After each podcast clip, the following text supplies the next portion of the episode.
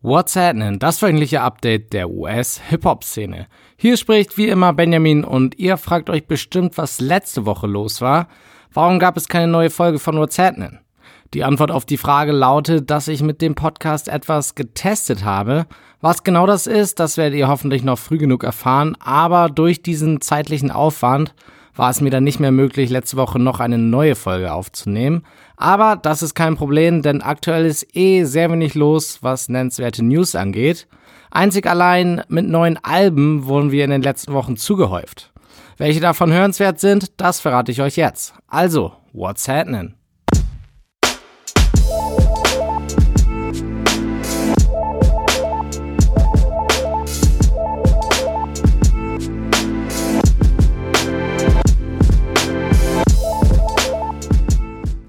Bevor wir jedoch zu dieser neuen Musik kommen, gibt es erstmal noch ein Thema, welches ich ein wenig ausführlicher besprechen möchte.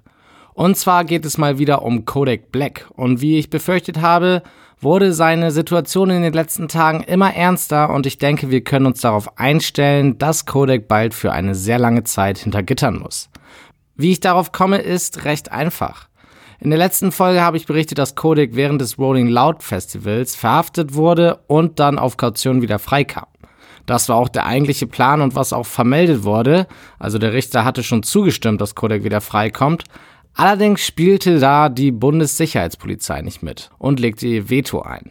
Kodak wurde als Gefahr für die Gesellschaft eingestuft und soll erstmal weiter im Gefängnis verbleiben. Was wir daraus ziehen können? Wenn die Bundessicherheitspolizei Teil deiner Verhandlung ist, dann endet es in den meisten Fällen mit dir im Gefängnis. Denn die melden sich erst zu Wort, wenn sie handfeste Beweise gegen dich haben. Letztes Beispiel war hier 6ix9ine.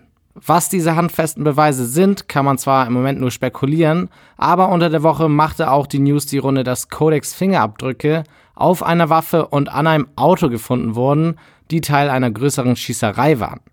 Es sieht also, wie erwartet, nicht gut für Kodak aus. 21 Savage hat unter der Woche die Situation auch passend zusammengefasst.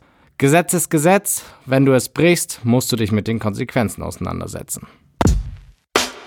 Auch Lil Pump hat es in den letzten Tagen wieder mehrmals in die News geschafft. Zuerst regte er sich nämlich auf Instagram über die ältere Generation auf und meinte, dass sie ihn in Ruhe lassen sollten, weil niemand so viel erreicht hat wie er mit 18 Jahren. Über diese Aussage machten sich dann viele lustig, denn ja, im ersten Moment muss man sagen, dass Lil Pump mit 18 schon sehr viel erreicht hat, viel Geld verdient hat und auch viele Rekorde gebrochen hat. Aber es gibt noch eine Menge anderer Rapper, die in diesem Alter schon Erstaunliches geschafft haben. Soulja Boy, Chief Keef und Bow Wow, um mal 3 Beispiele zu nennen. Mein Lieblingsbeispiel hier ist aber die Tatsache, dass Nas schon mit 17 Jahren Illmatic geschrieben hat. Da muss wohl jemand Lil Pump ein wenig Nachhilfe in Hip-Hop-Geschichte geben. Aber das ist nicht das einzige Eigentor, welches sich Lil Pump schoss. Ein Video ging viral, welches Pump dabei zeigt, wie er einen Blunt raucht, während er sein Auto betankt. Dass das höchst gefährlich ist, schien er wohl nicht zu wissen. Das bestätigt er auch in einem TMZ-Interview später. Aber hier können wir dann wieder was von unseren Rappern lernen. Feuer zu zünden und in der Nähe einer Tankstelle zu stehen, ist sehr gefährlich. Feuer und Benzin passen einfach nicht zusammen. Merkt euch das, liebe Kinder. Jetzt kommen wir aber zu all der neuen Musik, die wir in den letzten Tagen bekommen haben. Weil es in der letzten Woche keine neue Folge von What's Hatnin' gab, teile ich hier die Releases nochmal in die 2 Freitage, an denen sie veröffentlicht wurden. Zuerst haben wir den 17. Mai und hier gab es gleich 6 neue Projekte. Der britische Newcomer Slowthai brachte sein Debütalbum Nothing Great About Britain raus. Und hier spreche ich auf jeden Fall eine Hörempfehlung aus, denn Slowthai wird in vielen Kreisen hart gefeiert. Und auch das Album enttäuscht nicht. Von ihm wird man in Zukunft sicherlich viel hören. Ähnlich verhält es sich mit der amerikanischen Rapperin Megan Thee Stallion.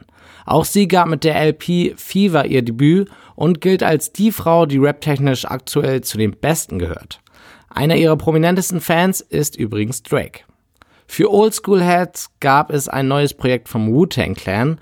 Passend zu ihrer neuen Doku, die ihr online auf Showtime sehen könnt, heißt die EP Off-Mics und Man und enthält 7 Tracks. Und bevor wir zu den 2 großen Releases kommen, habe ich noch einen kleinen Geheimtipp für euch. Der Nigerianer Santi hat am 17. Mai sein Album Mandy and the Jungle veröffentlicht und wer auf etwas meloderischen Rap steht, beziehungsweise Rap R&B, der sollte hier auf jeden Fall mal reinhören. Kommen wir jetzt zu den zwei größeren Releases aus der vorletzten Woche. DJ Khaled und Tyler the Creator. Beides meiner Meinung nach gute Alben bzw. Alben, die man genauso erwartet hat. Khaled hat die gewohnt beeindruckende Gästeliste mit Stars ohne Ende. Logisch, dass da für jeden Geschmack ein paar Tracks dabei sein werden. Und bei Tyler wurde es dann, auch wie erwartet, ein wenig experimentieller.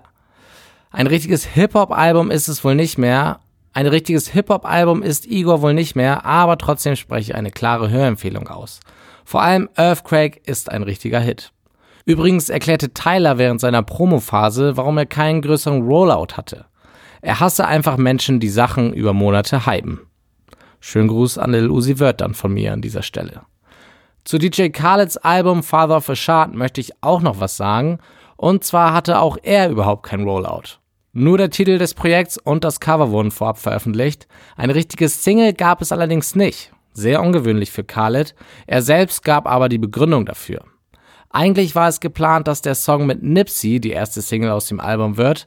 Nach dessen Tod entschied sich Khaled aber dagegen, weil er verhindern wollte, dass jemand sagt, dass er nur Profit aus Nipseys Tod schlagen will. Eine clevere Entscheidung, wie ich später noch erklären werde. Ebenso schön war übrigens die Geste, dass Khaled den gesamten Profit von dem Song mit Nipsey an dessen Kinder spendet. Wirklich eine noble Geste und deswegen sollte man sich den Song auf jeden Fall ein paar Mal anhören. Übrigens etwas, was ich auch noch nicht gesehen habe. Khaled hat innerhalb von 4 Tagen Musikvideos zu 9 Songs von dem Album veröffentlicht. Das ist mal eine Leistung. Kommen wir jetzt zum vergangenen Freitag, den 24. Mai. Und hier gab es neben einer EP von den Suicide Boys zusammen mit Schlagzeuger Travis Barker zwar nur 2 größere Releases, aber die hatten qualitativ einiges zu bieten.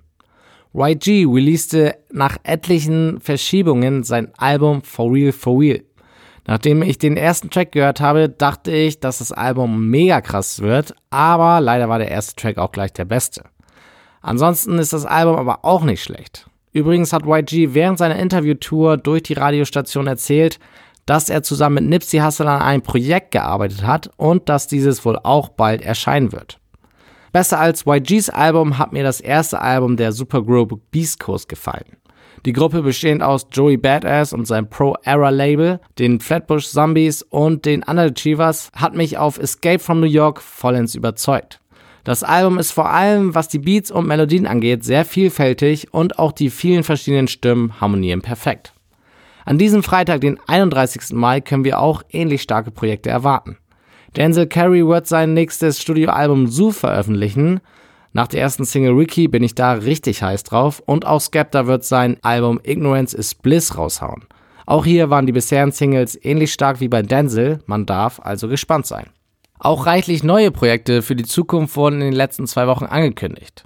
Kid Cudi hatte eigentlich angekündigt, dass er dieses Jahr noch neue Musik rausbringt, aber das wurde jetzt auf 2020 verschoben. An sich schade, aber solange wir neue Musik von ihm bekommen, bin ich zufrieden. Auch von A$AP Rocky wird es bald ein neues Album geben. Das verkündete Rocky zwar nicht selbst, dafür aber Juicy J, der gleich ein Bild postete von ihm, Rocky und mehreren anderen im Studio und dazu schrieb, dass die beiden zusammen ein Masterpiece geschaffen haben. Lil Nas X steht seit Wochen auf Platz 1 der Charts in Amerika, aber bis auf Old Town Road hat er noch keinen richtigen Song veröffentlicht. Nicht nur deswegen bin ich sehr gespannt auf Juni, denn da soll laut Lil Nas X selbst seine EP 7 erscheinen. Ob er es schaffen wird, mehr als ein One-Hit-Wonder zu sein? Auch im Juni, und zwar am 7. kommt T-Grizzlys nächstes Album Scriptures. Ein Album, das wohl hauptsächlich von Timbaland produziert wurde. Auch hier bin ich sehr auf T's nächsten Schritt gespannt. Sein 2018er Album Activated hat mich schon sehr positiv überrascht.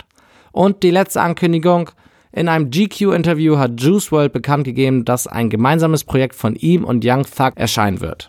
Das steht schon fest, nur die Frage wann kann er noch nicht beantworten. Hier gilt also abwarten. Newsflash. Eine etwas erschreckende Nachricht gab es diese Woche zu Cardi B. Die Rapperin musste nämlich einen Auftritt absagen wegen Komplikationen, die durch ihre letzte Schönheitsoperation entstanden sind. Cardi hatte sich Fett absaugen lassen und danach sollte man sich eigentlich für mehrere Tage erstmal nicht anstrengen. Cardi aber performte einfach weiter. Die Quittung erhielt sie dann von ihrem Körper. Nach einer kurzen Pause dürfte aber wieder alles okay sein. Nach etlichen Rückschlägen gibt es mal wieder einen Lichtblick für Meek Mill in seinem ewigen Streit mit dem Rechtssystem. Der Staatsanwalt von Philadelphia hat gesagt, dass die Richterin, die verantwortlich für Meeks Fall ist, parteiisch handelt und bewusst gegen Meek entscheidet. Dementsprechend fordert er eine neue Richterin für den Fall. Wie ich in den vergangenen Episoden erklärt habe, sieht Meek das Ganze ähnlich und sollte er tatsächlich eine neue Entscheidungsperson bekommen, wäre das sicherlich erfreulich für ihn. Ein Hip-Hop-Beef, den wir jetzt endgültig für beendet erklären können, ist der zwischen Logic und Joyner Lucas. Die beiden hatten sich schon über mehrere Monate bekriegt. Anfangs ging es darum, dass Joyner meinte, dass Logic sich bei einem Feature keine Mühe gegeben hat. Dann meinte Joyner, dass ihn Logic seine Idee mit der Suizidpräventionsnummer geklaut hat.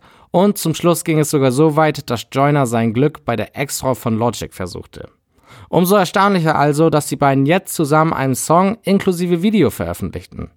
Isis heißt der Song und ist Teil von Joyners nächsten Album ADHD, welches sehr bald erscheinen müsste. Das, was DJ Khaled in Bezug auf die Veröffentlichung von dem Track mit Nipsey an negativem Feedback befürchtet hat, hat Khaled selbst zwar geschickt umgangen, dafür hat aber Dr. Dre einen richtigen Shitstorm abbekommen. Der Grund ist, dass er vor einem Bild des verstorbenen Rappers posierte und das in Trauer auf Instagram postete. Das Blöde? Nipsey hatte während seiner Lebenszeit oft klargemacht, dass er als aufstrebender Rapper der West Coast sehr gerne mit der West Coast-Legende schlechthin, Dr. Dre, zusammengearbeitet hätte.